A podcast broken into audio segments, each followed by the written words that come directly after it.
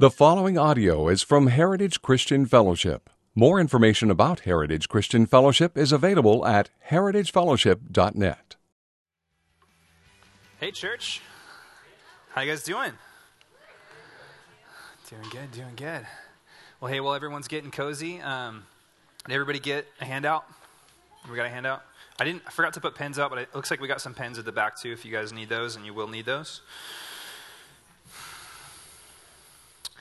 Hey, if you're new, if you're just joining us, I just want to let you guys know bathrooms are through either of these doors right here. There's coffee in the back. And just kind of make yourself comfortable. This is our midweek service. We kind of just want it to be a little more like we're just hanging out together, just getting into the Word and more of a Bible study kind of approach, if you will. So if you got your Bibles, go ahead and turn them on open to the book of Judges.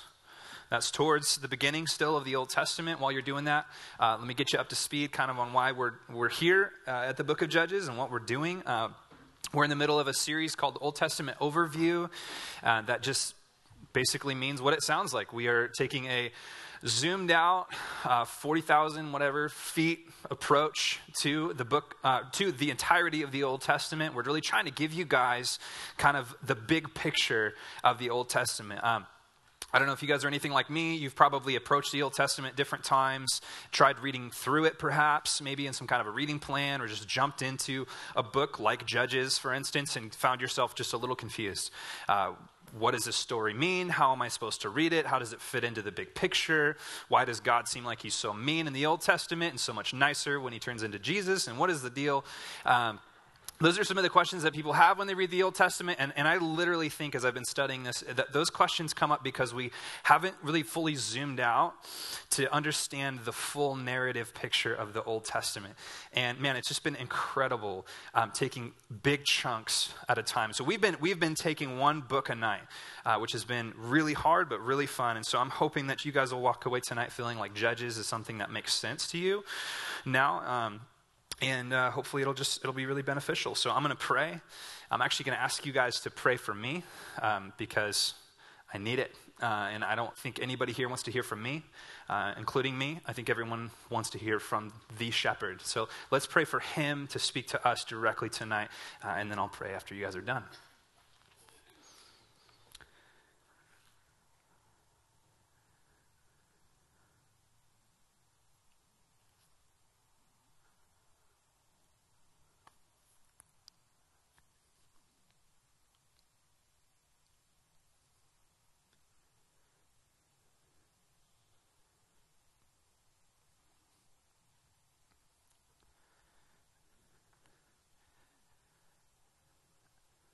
Father in heaven, we're here because we want to hear from you. We're here because we love your word. We admire your word. We admonish, we lift high your word in our hearts, and we want to submit ourselves under it. God, we're here because we want to learn about who we are and why we were made and what our identity is in you through the scriptures. God, we're here because we want to know what your heart is for us. We want to know more about who you are and why you do what you do. And so God, as we unpack and dig into this book of Judges, Lord, would you reveal yourself in an entirely new way? And God, may we not be here just to gain knowledge, because Lord, knowledge is really not what we need. But may we be here to know you better, because you're what we need, Christ. So Jesus, make much of yourself through this. And Lord, push me aside. God, speak tonight directly. And may our hearts be ready and open to receive the life-changing truth of the gospel tonight. I just pray that in Jesus' name. Amen. The human heart is a vacuum. Okay? The human heart is a vacuum. There is no state in which it is not worshiping. So first thing, I want you to write it down. Write it down somewhere on your paper, maybe at the very top, because that is going to be something I'm going to come back to over and over again. The human heart is a vacuum. There is no state in which it is not worshiping. This is one of the most important concepts and truths that we could understand as Christians, and it's the key to understanding the book of Judges, is that sentence right there, those sentences. What I mean by the human heart is a vacuum, and what I mean by that vernacular, that word vacuum, is that it's an empty space, but that it will not remain an empty space. That something will at all times always fill that vacuum. There's no possibility that your heart is not at some time filled with something or worshiping something. Our hearts were designed, were wired, were created to worship. Our bodies, our minds, our spirits, our souls, our beings were created to be worshipers, and there's nothing that we can really do to change that. Now, there's this myth in postmodernism, in the culture that we're immersed in right now. There's this myth that people are buying into, that basically you can just choose to turn off worship. Okay, like I'm just going to turn off any kind of religious system, okay? What people are saying and what people are thinking, and a lot of my peer group and a lot of my age, millennials and up even, are saying things like religion and worship and things like that, they keep us closed-minded. And we need to be objective. See, religion keeps us from being objective. So in order to stay objective about life, we just need to remove any kind of worship or religious system or organized religion from who we are, and then we'll just be objective about everything. Okay? This is kind of the idea. So what people are saying in our culture now is that we should just turn off the idea of religion and just turn off the idea of worship and just live. Live based off of what we think, live based off of what we know, live based off of what science has proved supposedly to show us. So it's really this myth of what, if I can call it, non-beliefism. Okay, I'm just going to choose to not really believe in anything. I'm not going to choose to really not stand on anything fully. I'm just going to kind of live my life based off of how I feel and what I think in the moment and what seems right. Okay, and we surround ourselves with lots of sentences and truisms that make us feel like we know and have a handle on what we really believe, but truly we've just decided to sort of rule out the idea of God and live based off of what we feel and what we think. Now, the philosopher Charles Taylor, he rejects this idea in kind of a profound way. He argues that secular people, okay, secular meaning people that don't embrace the idea of God or don't worship God, okay, secular people are not more objective, but instead have embraced a new constructed web of alternate beliefs about the nature of things that are not self-evident to all. So what he's saying there is he's saying that if you say, I'm going to reject the idea of religion or reject the idea of ultimate truth or reject the idea of a worship-filled lifestyle, you've actually made yourself less objective, because now you've just traded in one belief system for another. Instead of the belief system that has been given to you by an exterior truth, now you're turning to the belief system that you've produced within yourself. And now, as he puts it, you've constructed a web of alternate beliefs. So when you talk to someone my age that doesn't believe in the Lord and you press on some of their ideals, it gets complicated because they don't even know where they got their ideals. They don't even know where they're getting their sense of morality. I remember a conversation I had with a coworker when I worked in retail, and he claimed to be an atheist, but he was also Jewish in his heritage. And I said, well, what determines, what metric do you use to determine what you do that's right or wrong? And he says, well, I live by the golden rule. And this was after, by the way, a conversation that we had had where he was rejecting the validity of Scripture and saying the Bible's not true and you can't embrace that kind of stuff. And he said, but I live by the golden rule. I said, what's the golden rule? And he said, well, do unto others as they would do unto you. I said, you'll never guess who said that, you know? And then the conversation went on, and he said, well, I believe in the scriptures I believe in the Jewish scriptures. I mean, he was all over the place. And I said, well, what is that? He said, you know, the Torah. And I said, oh, funny. Did you know that's the first 5 books of my Bible? You know, that you reject. And so I say that to say that people in our culture today, they don't stand on any real truth, but they sort of build for themselves or construct for themselves a complicated web of what they think is right or wrong based off of feeling, based off of science, or whatever it is in that moment. But all of that to say that it is impossible to not worship. And it is impossible to not have a system of worship in your life. Tim Keller, he says this in a book that I'm reading right now about preaching to this postmodern culture. He says, in order to preach to the secular person, We must resist secularity's own self-understanding. In other words, we must resist what our culture thinks that it is. So when we're reaching out to our culture, we're saying, yeah, I know you say that you're a secular, and I know you say you have a secular understanding, but I actually reject that. I don't believe, so that's why I say I don't believe in atheists. I don't believe in atheists. They don't exist. There's no such thing. Secularity is not simply an absence of belief. So in other words, there is no such thing as someone that doesn't believe. And Tim Keller goes on in his book, he goes on to say that this is the problem with how we're witnessing, is we're witnessing to people like they're non-believers. So we just say little slogans and little isms like, hey, just believe, and they're saying, you know, no. The issue is they're already believing in something. They already have a system of religion. They already have a system of worship. That system of religion is defined by themselves. And typically, the source of that worship is themselves, right?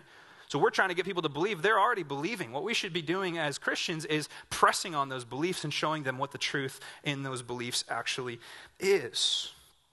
The culture we live in today, now listen, the culture we live in today is not a culture of non-believers. It is a culture of idolaters, okay? It's not a culture of non-believers. It is a culture of idolaters. Every human being that exists has three things. He has a belief system, what shapes and molds why he does everything that he does. He or she has a God that they worship. Okay, even the atheists has a God that they worship. Okay, and we'll get into that. And thirdly, they have an altar to worship that God with. Something by which that they sacrifice to and for in that God, no matter who it is. That issue is not secularism, it's idolatry. It's idolatry. Now, what is idolatry? What is idolatry? Well, idolatry is not some kind of ancient practice. Okay, it's not like the little guy on the shelf. Maybe in some countries it is, and maybe even in ancient Rome it was, and maybe even in the time of the Judges it was. But today, idolatry isn't necessarily a little guy, a little golden statue on the shelf that you sacrifice a plate of food to, like you see in the Thai restaurants. Okay, that's not necessarily what idolatry is. Idolatry, as John Piper puts it, is the act of loving too much what ought to be loved less. Okay, it's ascribing more value to something that does not deserve that value. You're making something into something it was never designed to be. That's what idolatry is. Now, this is important. Idolatry is not the system. It is the sickness. I'm sorry, I said that wrong. Idolatry is not the symptom. I typed it wrong. Symptom, it is the sickness. Okay. Kyle Eidelman, he says it this way, and he has a fantastic book on idolatry. And he says, idolatry isn't just one of many sins. Okay, it's not in a junk drawer of sins, lust and greed and pride and then idolatry. It's not what idolatry is. He says, rather, it is the one great sin that all other sins come from. Idolatry isn't an issue, it is the issue. All roads lead to the dusty, overlooked concept of false gods. Okay, this seemingly outdated, tribal, ancient ritual of idolatry is not outdated. In fact, it's the culture that we live in is immersed in it. The heart, the foundation, the thing that births the sin in our life is actually idolatry. And you remember the story of Jesus having this conversation with this rich young man. And this rich young man, if you know the story, he was a pious young man. He was a charismatic man. He was a rich and affluent, a wealthy man. And he was actually quite a moral man. He comes up to Christ and he asks him this interesting question. He says, Master or Rabbi, he says, how do I inherit eternal life? And Jesus, who was very perceptive and already knew by the Spirit what was going on in this guy's heart, he says, well, what does the law say? And the guy responds, this rich young man, he responds by saying, well, the law says this and this and this. And he says, well, have you done these? And he says, yes, ever since my birth, I've followed the laws. And then Jesus sort of pauses and he examines into the deeper parts of this guy's heart. Now, from the external, this rich young ruler seemed like, hey, if anyone's going to go to heaven, it's this guy. I mean, he's got it all together. But Jesus saw past the exterior into the very foundation of what made this guy tick. And what he saw was idolatry. And Jesus exposed it because he said, okay, so if you want to follow me, if you would have me, if you would have eternal life, then go and sell everything that you have and follow me. And what Jesus did right there, this wasn't like a blanket statement, everyone has to go sell everything that they have. What it was is Jesus exposed the idolatry in this man's heart. Because what happened? He went away sorrowful. What Jesus exposed was that this man loved his stuff more than he loved Christ. That he made too much of his life, his possessions, and who he was. That is idolatry. Now, how does this tie into the book of Judges? Glad you asked. Judges is the book of idolatry. Okay, Judges is the book of idolatry. I think that's one of the questions in your handout. Maybe the first question is, what is the theme of Judges? It is the book of idolatry. By the way, this is not meant to be like canned answers that like, there's not like a one answer for this, okay? This is just like, write what you think that you're hearing from my sermon, okay? Some of these are clear answers, and some of them are just a place to take notes and a place to answer the question. But that one, what is the theme of Judges? Idolatry is the theme of Judges. Now, the book of Judges is probably one of the worst snapshots of Israel. You ever have that picture where like you look worse than you ever have in your life, and someone just like took a picture of you when you were like this, like from underneath, and it shows your double chin, and you're just like, it's a terrible snapshot of you, probably the worst you've ever looked in your life. That's what the book of Judges is for Israel. Okay, it's like bad picture day. So we are getting a glimpse today into the worst of the seasons of Israel's history. It's absolutely terrible. And the reason that Israel was in this terrible situation as a nation was not because of moral problems. It was not because of the Canaanites that they battled. The reason they were in the situation they were in was because of idolatry. Israel worshipped pagan gods, as we'll see. And it led them into probably one of the worst seasons in the history of the nation of Israel. Wretched season. A terrible season. Once again, right? What did I say? The human heart is a vacuum. It will be filled. It will worship. It will worship whatever is presented and whatever is there at the time. The book of Judges is the people of Israel worshiping the people that they were living around, gods. Now, the book of Judges is not primarily about judges, okay? It's named Judges because it is about the judges, but it's primarily about the idolatry of Israel, okay? And it's also about how God redeems Israel out of the situation they got into by their idolatry. So it's a helpful book for us. So having said that, let's crack it open. Judges chapter 1. Verse 1. And before I kind of give you the big flyover story of the book, I want to just draw your attention to a few verses specifically that are going to kind of help set the table for understanding this book. And the first one is the very first verse of the book. I found it to be true in this series that sometimes the first verse of a book is so telling to what the entirety of the book is going to say. And in particular, this one here, it says in Judges 1, chapter 1, it says, "After the death of Joshua, the people of Israel inquired of the Lord, Who shall go up first for us against the Canaanites to fight against them?" So Israel is inquiring of the Lord. And notice what they're asking. Hey, who's going to fight for us? Who's going to be our champion?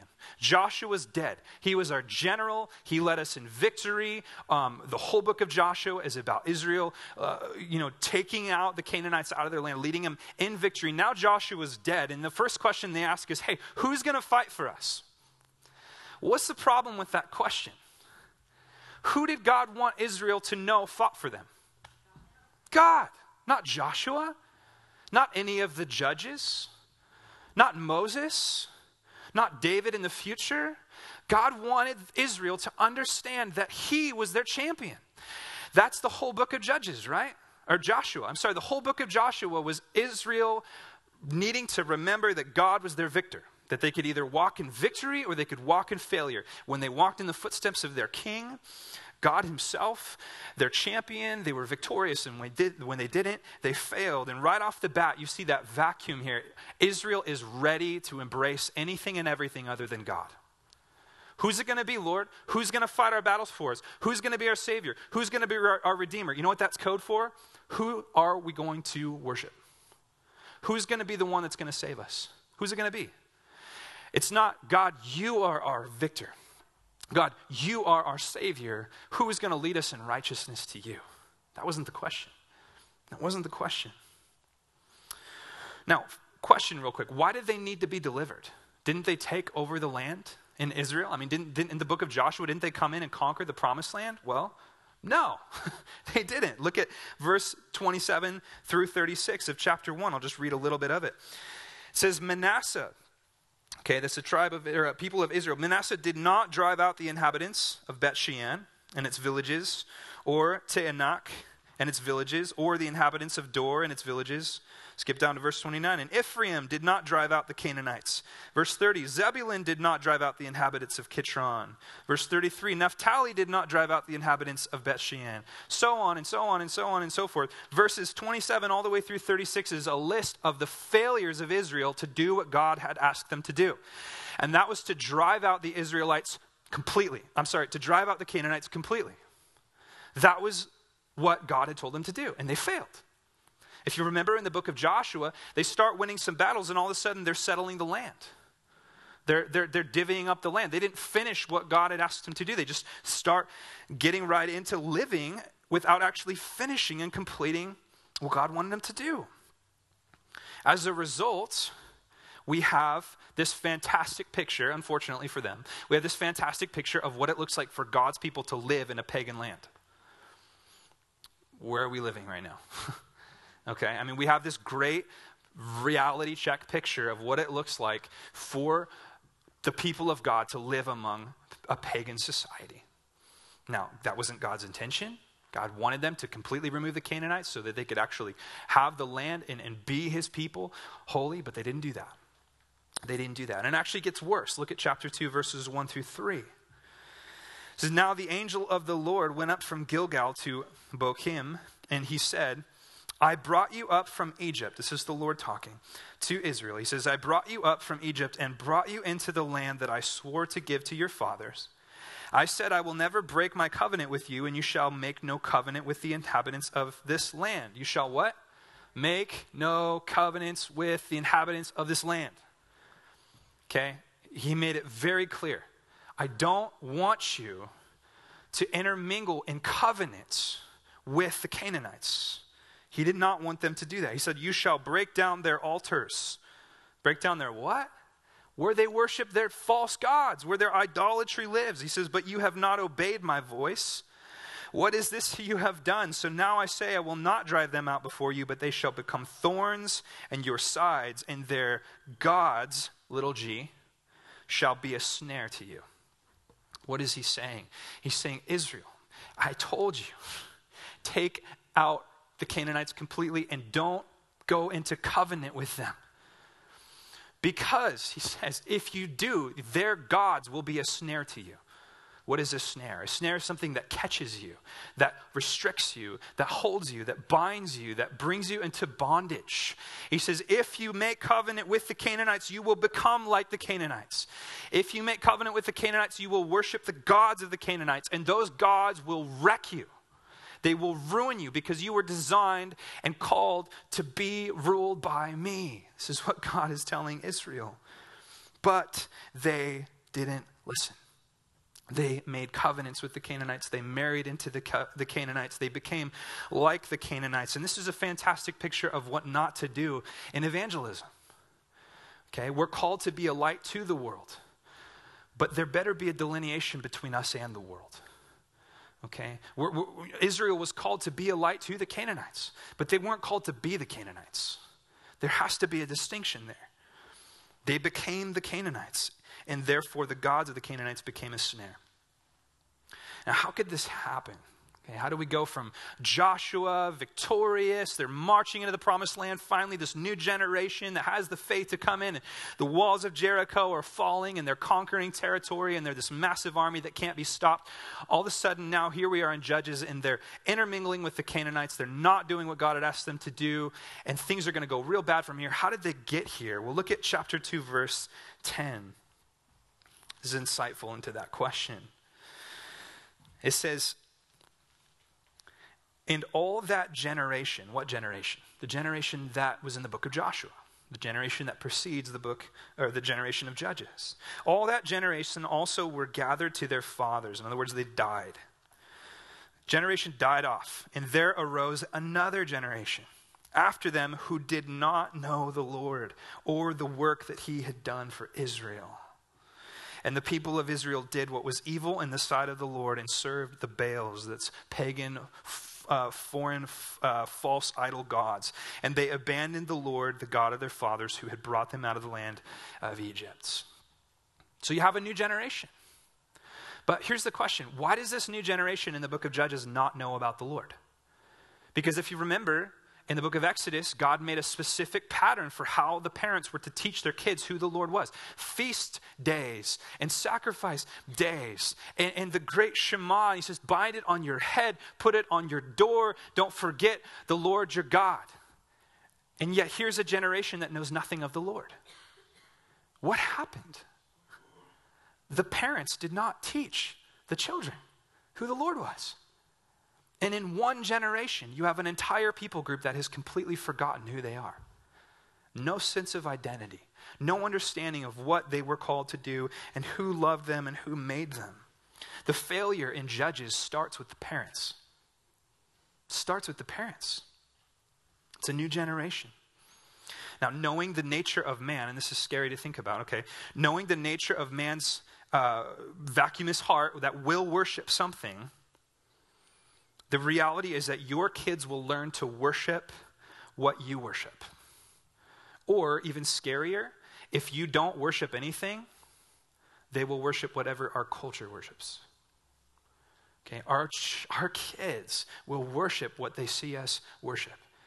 So what does that tell us about the generation that raised the generation of Judges? They weren't worshiping. They didn't love the Lord. Their kids had no clue. Their kids had no idea by looking at their parents who the Lord was. If you don't teach your kids who they are, our society will. And they will do a terrible job. There is so much bad thinking going on in this world right now that will inform your kids on who they are, what gender they are, what sexuality they prefer. We have to inform our kids who they are. And who they are starts with the gospel, right? What your kids see you doing will inform what they see you worshiping. So when my kid sees me, I was convicted about this yesterday, when my kid sees me spending the majority of my time on my phone, my kid probably thinks that must be the most important thing in his life. Okay? Now, I might be reading a Bible and I might be, posting Christian verses to Facebook, but either way, our kids are watching. And they're seeing what we're doing, spending the majority of our time doing. Something to think about. Now, Judges in chapter 2, verse 16, gives us this really cool summary. If you want to understand the entire book of Judges, you go here. Chapter 2, verse 16 through 23. And I'm just going to read it. It's a chunk, but I'm going to read it. Then the Lord raised up judges who saved them out of the land of those who plundered them. Yet they did not listen to their judges, for they whored after other gods and bowed to them. They soon turned aside from the way in which their fathers had walked, who had obeyed the commandments of the Lord, and they did not do so. And whenever the Lord raised up judges for them, the Lord was with the judge, and he saved them from the hand of the enemies all the days of the judge. For the Lord was moved to pity by their groaning because of those who afflicted and oppressed them. But whenever the judge died, they turned back and were more corrupt than their fathers, going after other gods, serving them and bowing down to them. They did not drop any of their practices or their stubborn ways. So the anger of the Lord was kindled against Israel. And he said, because this people has transgressed my covenant that I command their fathers, and have not obeyed my voice, I will no longer drive out before them any of the nations that Joshua left when he died, in order to test Israel by them, whether they will take care to walk in the way of the Lord as their fathers did. So here in these verses, you see a cycle that is repeated over and over and over and over again. If I had to draw the book of Judges, it would look like a big swirl. But that swirl goes in a downward direction. It's cyclical. The book of Judges, it's this constant cycle. And every time it cycles, it gets worse. And the cycle looks like this. It starts with idolatry. They're worshiping the wrong God. Okay? And then idolatry inevitably leads to sin. As we said, idolatry is the sickness and sin is the symptom, right? Idolatry would lead to sin. And their sin would then lead them into oppression, which means the Midianites or the Canaanites or the Jephthahs or whatever, any of the ites would come in and oppress them. And God would allow it because it was truly their idolatry and their sin that led them into those situations. And then after they were oppressed for a certain amount of years, they would feel sorrowful and they would repent and say, Lord, help us. We've been held captive by these whateverites because of our sin and because of our idolatry. So then God would bring a judge, okay, a deliverer into the scene, into the story to deliver Israel, to set them free. And then they would have a season of peace. And then guess where they are at the end of that cycle?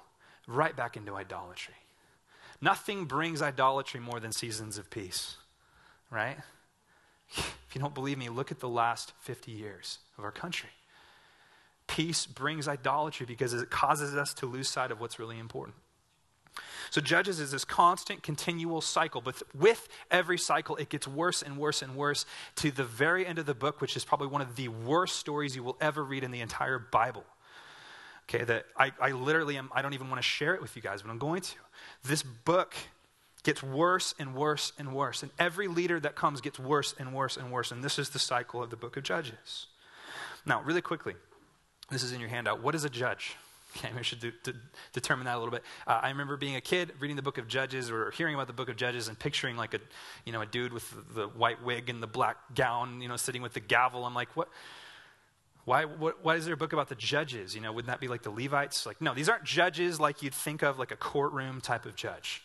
I like the way that Tim Mackey says it. He says, these were regional political military leaders, more like tribal chieftains.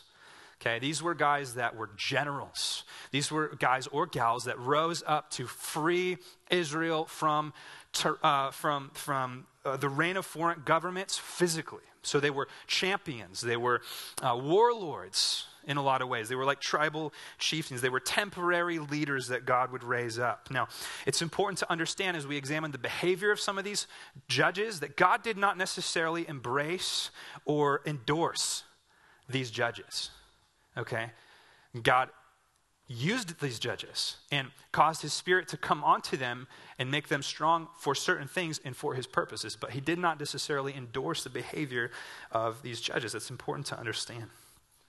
So now let's get into the book, the bulk of the book. Here's the best way to kind of grab this book, okay? Because it's a big one, a lot of chapters, lots of stories. We're not going to be able to get into all of the details and the minutia of it. But there's basically six judges. Okay, there's basically six judges. There's more than that, but there's six that the book really takes the time to unpack and explain their story. Okay, so six different cycles of Israel getting into bondage, going into repentance, God sending a judge and delivering them. Six different cycles. The first three are in chapters 3 through 5, and those are kind of like short, epic tales of deliverance, okay, where a judge would come and would conquer and The author of Judges doesn't really go into a lot of detail about what all they did, but they're just kind of these fast stories. And like I said, the book gets worse, okay? So the judges in the beginning aren't too bad. By the time you get to the end, they're terrible, okay?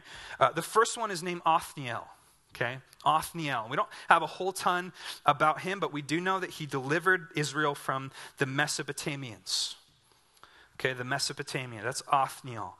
And then we have Ehud. Ehud's in the second half of chapter 3, and he delivered Israel from the Moabites. And then Deborah is the third one, and she delivered Israel from the Canaanites. And again, these are just short, sort of epic, intense, bloody, graphic, terrible stories, okay, that if we were to watch them on a screen would be rated R. Okay, they're very graphic. And just to give you a couple examples of that, in the story of Ehud, okay, if you've read this before, you know where I'm going. Okay, Ehud basically came when the Moabites had invaded. It says that Ehud was a left-handed man. Okay, and so he crafted a sword. He put it on his right hip, which apparently in that time, if you were right-handed, you drew from your right hip, and if you were left-handed, you drew from your left hip. So no one really knew that he had a sword there. He found his way into the presence of the king, whose name was Eglon. Okay, now Eglon, it makes a very clear point to say in the book of Judges, was a very fat man. He was obese, large, the guy they got to like pull out the window, you know what I mean? Kind of thing, can't fit through the door. So he probably wasn't very physically fit. So Ehud finds his way into the presence of this guy, Eglon, and he says, hey, I have a secret message for you from the Lord, so I need your guards to leave. You think he would be onto him, but whatever. You know, hey, can your secret service leave? We need to talk, you know. Anyways, so his guys, his secret service, whatever, they leave. He goes up to tell this fat king Eglon the story. He pulls his sword out and he jabs it into the belly of this fat man. And he's so fat that the actual hilt, I'm not making this up. Okay, the hilt goes all the way into, and probably his hand, into the belly of this man. The fat over and closes. He pulls it out and it says literally that his dirt came out.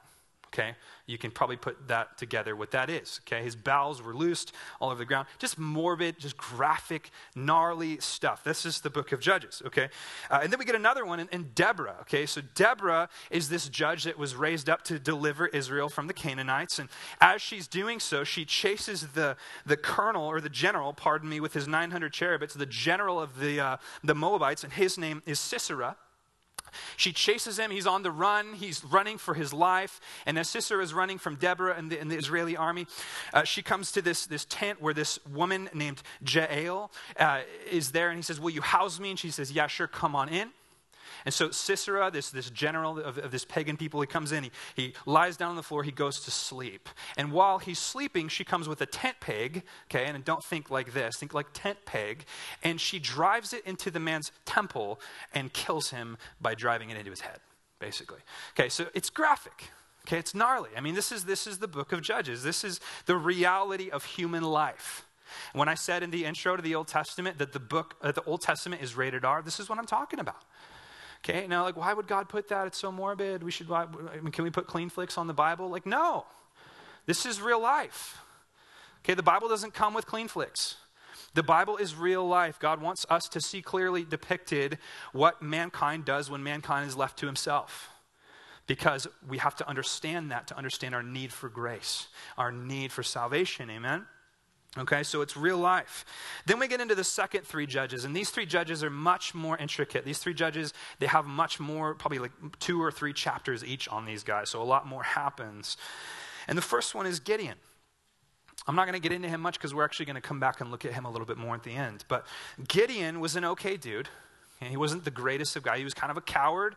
He was kind of a wimp. He had a really hard time believing that God was actually going to help him. He kept testing the Lord over and over, like, God, if you really want me to do this, then do this, and then do this. And it was like this kind of wrestling with God and of his cowardice to not really want to believe God that he could do it. Some would say he's humble. I'd just say he was kind of a wimp. However you want to look at it, but that was Gideon. He did some good things. God used him eventually after much deliberation. God finally used him to deliver Israel from, who was it? Can't even remember, one of the ites, to deliver them with only 300 men, which is a pretty epic tale you can go and read about. So he was an okay guy, but he was also a very bad guy, okay? He started out okay, he ended really bad. Just like all the judges. Because you see, after Gideon freed them from the Midianites. You guys are on it, man. After he freed them from the Midianites, it's right there in minutes, look at that. He ended up making an idol. And that idol, it says, became a snare to Israel. So even though he saved them from idolatry, he ended up snaring them back into idolatry because he was a bonehead. Now, they wanted to make him king. One good thing about him is he said, no, I don't want you to make me king, but instead I'm going to make this golden ephod. And then they ended up worshiping the golden ephod instead, which was just terrible. Then his son Abimelech serves a violent 3-year reign as Israel's king after that. And his tyrannical reign ends when a woman literally throws a millstone on Abimelech's head, which is gnarly. So that's Gideon, okay? Then, after that, they're pressured by the Philistines from the east and the Ammonites from the west. And because of that, Israel is desperate for another judge. Okay, Gideon is over with. They need someone else to come in and deliver them. So they turn to this other guy named Jephthah. Okay, Jephthah is the fifth one if you're writing these down. Jephthah, and Jephthah was kind of an interesting guy. The good thing about him, he was a tough dude.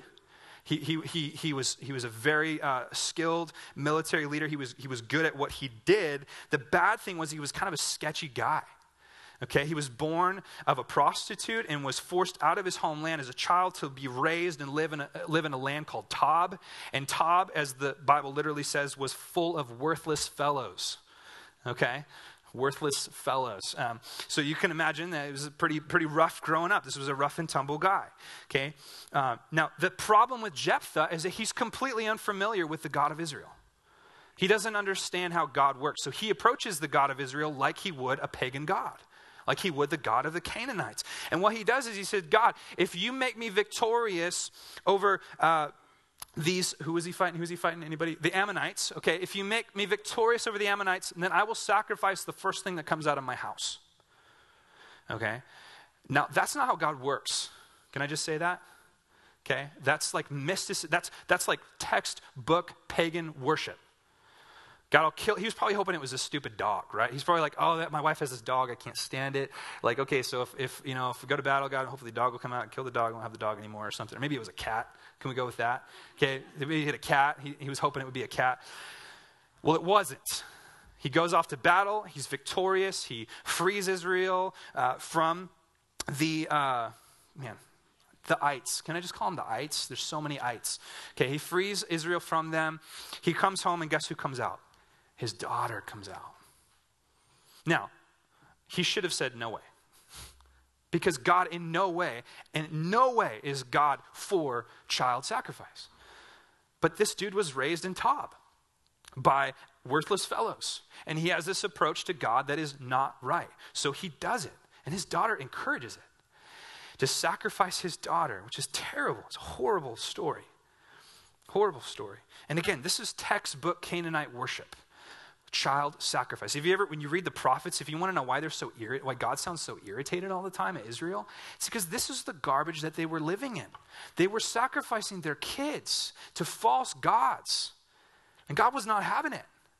This is the kind of stuff that they were ensnared in. This was the thorn, if you will, that the author of Judges is talking about. That God says you're going to be snared by these things. So the Philistines continue to oppress Israel. The angel of God appears to, after Jephthah. The angel of God appears to this a childless Israelite couple. Okay, and to this couple, he promises them a son who will become Israel's next deliverer. Anybody know who that was? Samson. You guys are on it. You guys should be teaching this to me. So Samson is the next judge, and Samson was famous and is on all of our flannel graph boards when we were a kid for being just super strong. Okay, and he took the Samsonite vow because God said that he was going to be the next deliverer. His parents took that seriously. Took the Nazarite vow. His hair grows long. He's a strong guy. Now Samson was also a complete idiot. Can I say that? Okay, he's a complete idiot. He's not Jesus, so I can say it. He's an idiot, just like me, okay? Samson was a promiscuous, a violent, an arrogant, a prideful guy. Okay, he did a lot of stupid things. First, he tried to take two, not one, but two Philistine wives. Okay, so exactly what God told him not to do. The first one ends up betraying him, making him look like an idiot, and because of his pride, he ends up losing her. The Philistines give her to another person, marry her off, and then he takes another Philistine wife. He doesn't learn his lesson. He takes another Philistine wife named Delilah, okay, and Delilah ends up costing him his life. And he's such a buffoon that he even knows what she's up to, and he still lets her do it because in his pride, he thinks, oh, nothing can touch me. She ends up cutting his hair. He loses his strength, so on and so forth. And then he becomes the laughingstock of the Philistines. The only good thing Samson really did was at the very end of his life when he's chained to two pillars and his eyes are gouged out. He says his hair grows back out and he pulls down the temple of the Philistines, destroying the Philistines and himself. Okay, but not a great guy. Can we be honest? Not a great guy. None of these judges were great. None of them were the deliverer that Israel needed. It's the toilet bowl thing. I was talking to Jeff about this. He's like, yeah, it's like the toilet bowl. It's like the cycle of a toilet bowl is the book of Judges. Like it's going round in cycle, and it's just getting further and further into the sewage, into the sewer. That is the book of Judges. And then it gets even worse. I got to speed through this, so if I'm talking fast, I apologize. Chapters 17 through 21 is the illustration of how bad Israel got. Okay, now chapters 1 through 17 is the illustration of how bad the leaders got, being the judges. Chapters 17 through 21 is the illustration of how bad Israel got. And that happens in two different scenarios. One of them, chapters 17 through 18, a guy named Micah. Okay, Micah builds a personal altar to a pagan god. He's an idolater, okay? A private personal temple. Then the tribe of Dan comes and plunders this personal temple. And then after that, they go sack and burn a peaceful city of Laish. Okay, so just crazy, rampant. You guys ever seen that movie, The Book of Eli? That's the Book of Judges. Like, we're talking like Wild West stuff. This guy's building an altar to a pagan god. The Dans come up. They steal everything out of there. They sack the place. And they go sack a peaceful city called Laish. And, I mean, it's just this constant, terrible cycle of sin. And then you get to the worst. I think I could say this with confidence. Probably the worst story in the entire Bible. Probably the worst story in the entire Bible. And this is what bookends the very end of Judges. Now, before I say that, all throughout these stories, God is continually saying this phrase. In those days, Israel had no king, and everyone did what was right in their own eyes. Okay, this is like, he just like peppers all throughout these stories, constantly saying, hey, they have no king, and they're constantly doing what is right in their own eyes. And that leads to the lowest point probably in Israel's history. And in chapter 19, we find a story about a Levite, okay? What were the Levites called to do again? To be in the presence of God, to take care of the tabernacle, to sprinkle blood on the mercy seat. And we find a Levite with a concubine who's traveling, and he stops with his concubine in a city called Gibeah. Now, Gibeah was a city of the Benjamites. And they end up staying, him and his concubine end up staying with this man who is just from out of town as well. And he hosts them for the night. So they stay with him. And in the middle of the night, the Gibeonites, some of the Gibeonite men come to the door. Now, this is gnarly. I don't even want to talk about this, but it's there, okay? They come to the door, and they say, we want to sleep with this man. Okay, so they're homosexuals. They want to sleep with the man and just promiscuous, gnarly behavior. The guy that answers the door says, no, I can't do that. That's terrible. So here, take his concubine instead. He even offers his virgin daughter to them. Okay, so they take his concubine. They sexually abuse her all night long until she dies. And the next morning she comes back to the house, to her master, and by the time he wakes up, she's dead. As if it's not bad enough. This Levite man takes her body and cuts it into 12 pieces. And he sends each piece to each tribe of Israel, which is terrible. But what he was doing is he was showing Israel, guys, this is how bad we've gotten. This is how terrible and debased our idolatry has made us, that this thing would happen. And the only redeemable part of this story is that Israel is outraged.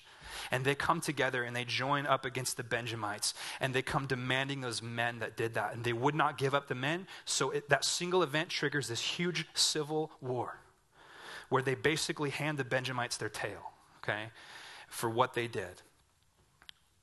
How did we get here? I mean, how did we get here? From this triumphal entry into the promised land with Joshua and the Ark of the Covenant leading the way and the Ten Commandments fresh on their mind, to this debased story which triggers a civil war between brother killing brother. How did we get here? Idolatry. Idolatry. It all started by them worshiping pagan gods. It all started there. Now, what I want to talk about quickly, and it took way too long to get through all that, but what I want to talk about quickly is God's method for removing idolatry. And let me just say something really quick. You can't get rid of idolatry in your own heart. You can't. God will, okay? And you can help him. But God is the one and the only one that can remove idolatry. And removing idolatry is a process of layers, is getting down to the very deepest parts of your heart. The first thing that God does, if you're taking notes, there's 6 things. The first thing that God does in removing idolatry is he allows us to see the bondage and to feel the bondage from the idolatry. Okay, he allows us to feel I'll use an example through all these. I'll use the example of Gideon, okay? In Gideon, God allowed Israel to feel the pressure of slavery and under the Midianites, that they were overcome and overtaken and oppressed. So when we make an idol, God allows sometimes the pressure and the pain of that idol to affect us, because sometimes it's the only way that we'll wake up. It's the only way that we'll realize that we have a cancer inside of us, namely idolatry. In Judges 3:4, God says they were, who? The Canaanites were for the testing of Israel, to know whether Israel would obey the commandments of the Lord. In other words, God left the Canaanites there, okay, in his purposes to remove this cancer from Israel. He used the bondage that was produced by idolatry in order to remove it. Because remember, the bondage that you feel because of idolatry is just a symptom. Idolatry is the sickness. The bondage, the weight that you feel, the guilt that you feel, the struggle that you feel, that is simply the symptom, okay? So first he lets you feel the bondage. The second thing he does is he destroys your altars. Now, in the story of Gideon, the first thing Gideon does, you know, is he comes and he, in the middle of the night, because he was afraid, he goes up and he pulls down the altars of these pagan gods. And the next morning they wake up and they're furious. They're so mad that Gideon pulled down their altars. Now that kind of tells us a couple things. First of all, it tells us that obviously they were in idolatry. How do you know when you're in idolatry? Well, when your altar gets removed, what's an altar? Okay, the altar is the thing by which you worship your idol. Okay, when it gets removed, you get mad. You get mad. You don't like it. When our altars get removed, we get mad, we get frustrated. Tim Keller said, a counterfeit God is anything so central and essential to your life that should you lose it, your life would feel hardly worth living. You know it's an idol because when it's gone, you feel crushed. And you don't know that you can continue to move on. The second thing it tells us is that they thought they were doing the right thing. They thought they were worshiping the right God. And that's the other interesting thing about idolatry, right? Is sometimes they're good things. Like, what do you mean my kids are an idol? What do you mean my spouse is an idol? What do you mean the church is an idol? What do you mean theology is an idol? What do you mean friendships are an idol? Those are all good things. Yeah, as Mark Driscoll says, when you take a good thing and you make it a God thing, it becomes a bad thing. Okay, when you take something out of its rightful place and put it into something it was never intended to be, it becomes idolatry. And the worst idols are good things. And when their altars got torn down by Gideon, I guarantee they felt piously, justifiably angry. Who are you to tear down our idols? We're trying to be religious. We're trying to be pious. We're trying to be moral. We're trying to do the right thing. No, you're worshiping pagan gods, and you don't see it. Okay?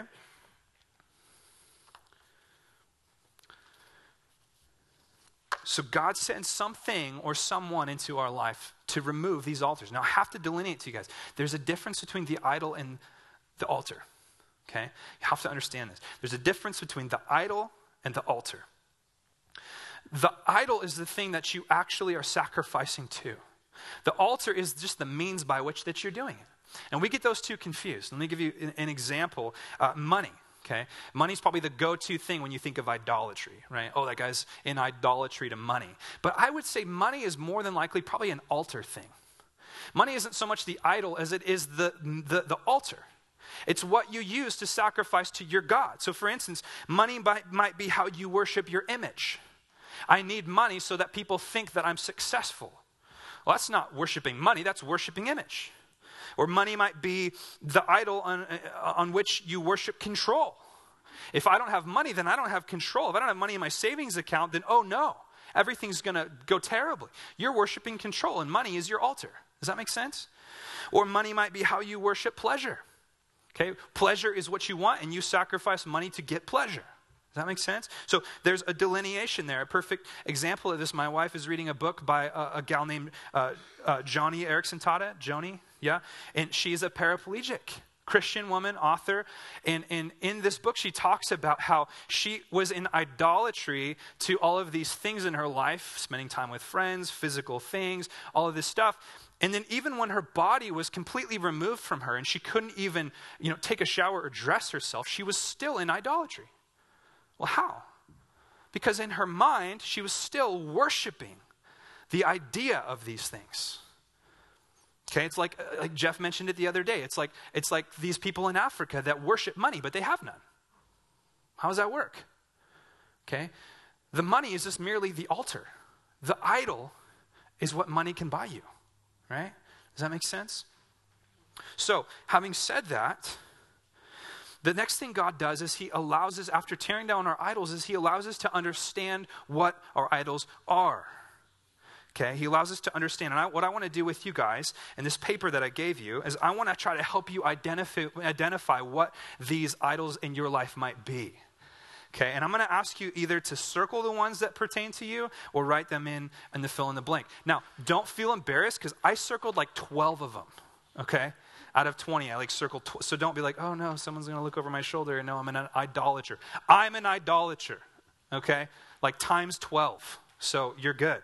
But I want to help you guys try to understand some of the sneakiness of idolatry, that it's not always as present and clear-cut as you might think. Now, again, something like money, for instance, you have to press through and figure out that there's something deeper behind there. So I'm going to go through these quickly, and I just want you guys, again, just circle the ones that you think might be pertaining to you. This is by Edmund P. Clowney. He's a fantastic, he was actually someone that mentored Tim Keller, who I'm a big fan of. He gives us this helpful metric. So the first one is this, it's power idolatry. Okay, power idolatry. And he frames each of them like this. He says, life only has meaning and I only have worth if. Okay, if every one of them he says that. So life only has meaning and I only have worth in power idolatry if I have power and influence over others. Life only matters if I have power or influence over others. Okay, I circled that one. I'm not going to tell you every one I circled, but I circled that one. As a pastor, this is a huge point of idolatry for me. I need to feel like I'm influential. I need to feel like I matter. I need to feel like my sermons are doing something. I need to feel like my ministry is doing something. That's a huge point of idolatry for me. Leaders in general probably struggle with that one. Number two, approval idolatry. Okay, life only has meaning or I only have worth if I am loved and respected by whoever. Okay, I only feel like life matters. I only feel like life is worth living if I'm respected by that person or those people. Comfort idolatry. Life only has meaning and I only have worth if I have this kind of pleasure or experience and a particular quality of life. So I will sacrifice anything for my comfort. Control idolatry. Life only has meaning and I only have worth and am able to get, if I am able to get mastery over my life in the area of you fill in the blank. Okay. Helping idolatry. Life only has meaning and I only have worth if people are dependent on me and need me. Okay, I think that one's big for moms. I think moms struggle with that. Their idolatry is needing to be needed by their kids. Well, what happens when your kids move out? You call them every day in college. Hey, how you doing? My idol is you, you know? I mean, this is a big one. We need to be needed. That can be an idol. Dependence idolatry. Life only has meaning and I only have worth if someone is there to protect me and keep me safe. Independence idolatry. This is like teenager written all over it. Life only has meaning and I only have worth if I am completely free from obligations or responsibilities to take care of someone. So, okay, my idol is freedom. Don't ever tell me what to do or you're threatening my worship system. Number 8, work idolatry. Life only has meaning and I only have worth if I'm highly productive getting a lot done. Achievement idolatry. Life only has meaning and I only have worth if I'm being recognized for my accomplishments, if I am excelling in my career. Materialism idolatry. I only have meaning, I only have worth if I have a certain level of wealth, financial freedom, very nice possessions. Religion idolatry. If I'm adhering to my religious moral codes and accomplished in activities. Individual person idolatry. Life only has meaning and I only have worth if this one person in my life is happy and happy with me. Irreligion idolatry. Racial cultural idolatry. Inner ring idolatry. You guys can go back and read some of these later because I'm running out of time. Family idolatry. Relationship idolatry. Suffering. This one was interesting. Suffering idolatry. Life only has meaning and I only have worth if I'm hurting in a problem, and only do I feel noble or worthy of love if I am suffering or dealing with, helps me to deal with guilt, basically. That's Eeyore syndrome. Okay, that's Eeyore syndrome. My idol is feeling like I'm suffering for someone else and poor me. Okay? Love to tell people my woes. That's suffering idolatry. Ideology idolatry and image idolatry, okay? I'm only happy if I look a certain way, if people look at me a certain way, if I see myself a certain way physically. Okay, now if you didn't circle one of those, you're lying. Okay? You're lying. This is the sneakiness and the foundation of idolatry. This is the source of 99% of what we do in sin.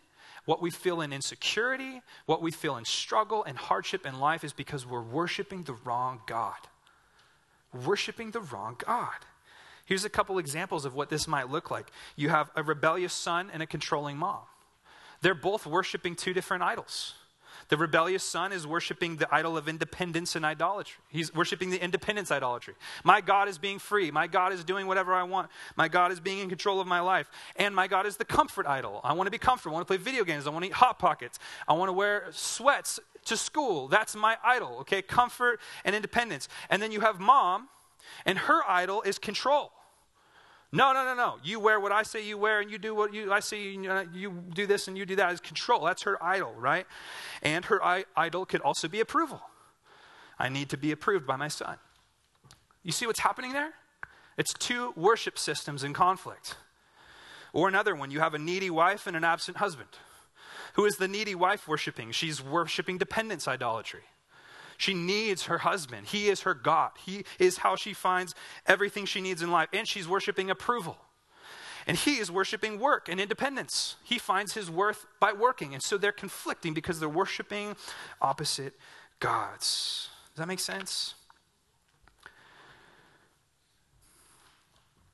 I'm going to have to skip a whole ton here.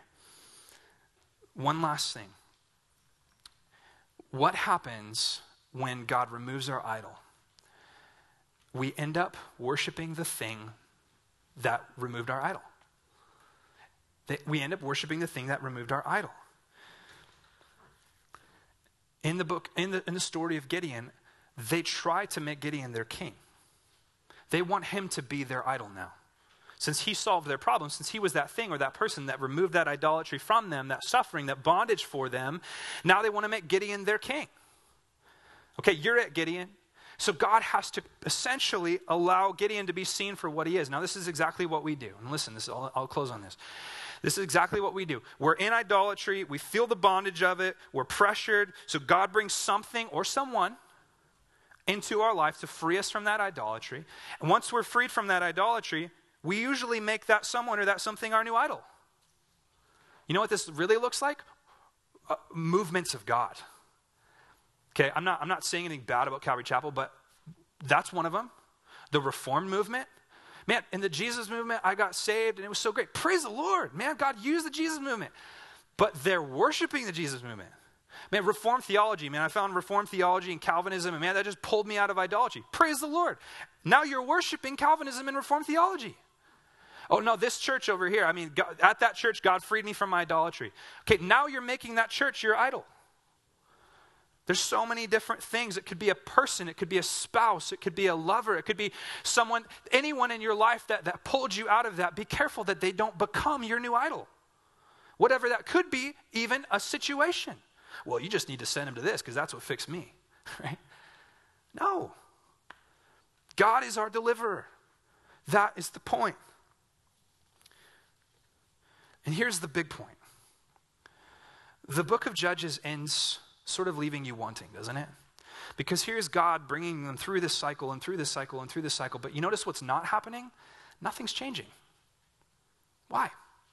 I mean, he's delivering them. He's raising up judges. But yet the next cycle, they're worse. They're worse.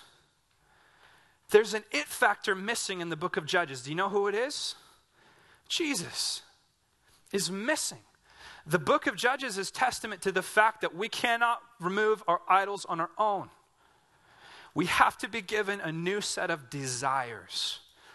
Because even if I take down your altar, and even if I wreck your idol, if your heart still loves that idol, nothing changes. So God set him free from the Moabites. So God set him free from the Canaanites. So God tore down their idols. Why did they go right back to worshiping pagan gods? Because they still loved them. because they still love them. The good news of the gospel is that God does not just change us externally, he changes us internally. He rewires the core of who you are so that the cycle that we go through looks more like the one we looked at last week. Failure, repentance, but it's not a cycle down the toilet. It's a cycle up to him.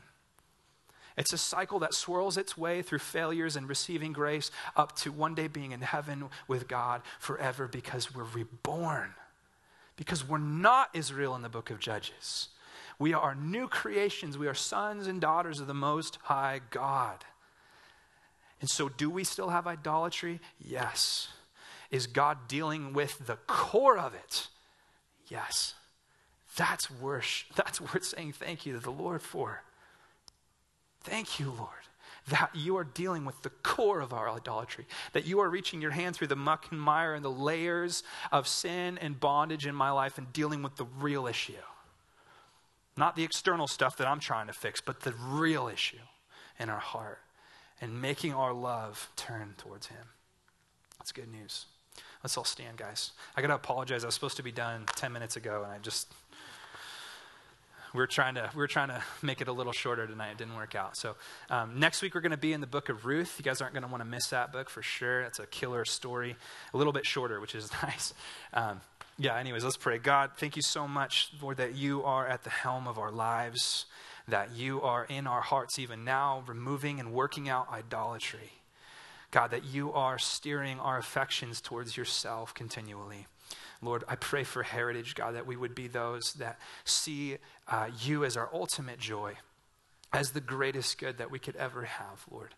And we thank you for the book of Judges, God, that it may be a sobering reminder of what life looks like living in idolatry. And God, may it draw us to you and to Christ, Lord. We thank you. We love you. In Jesus' name, amen.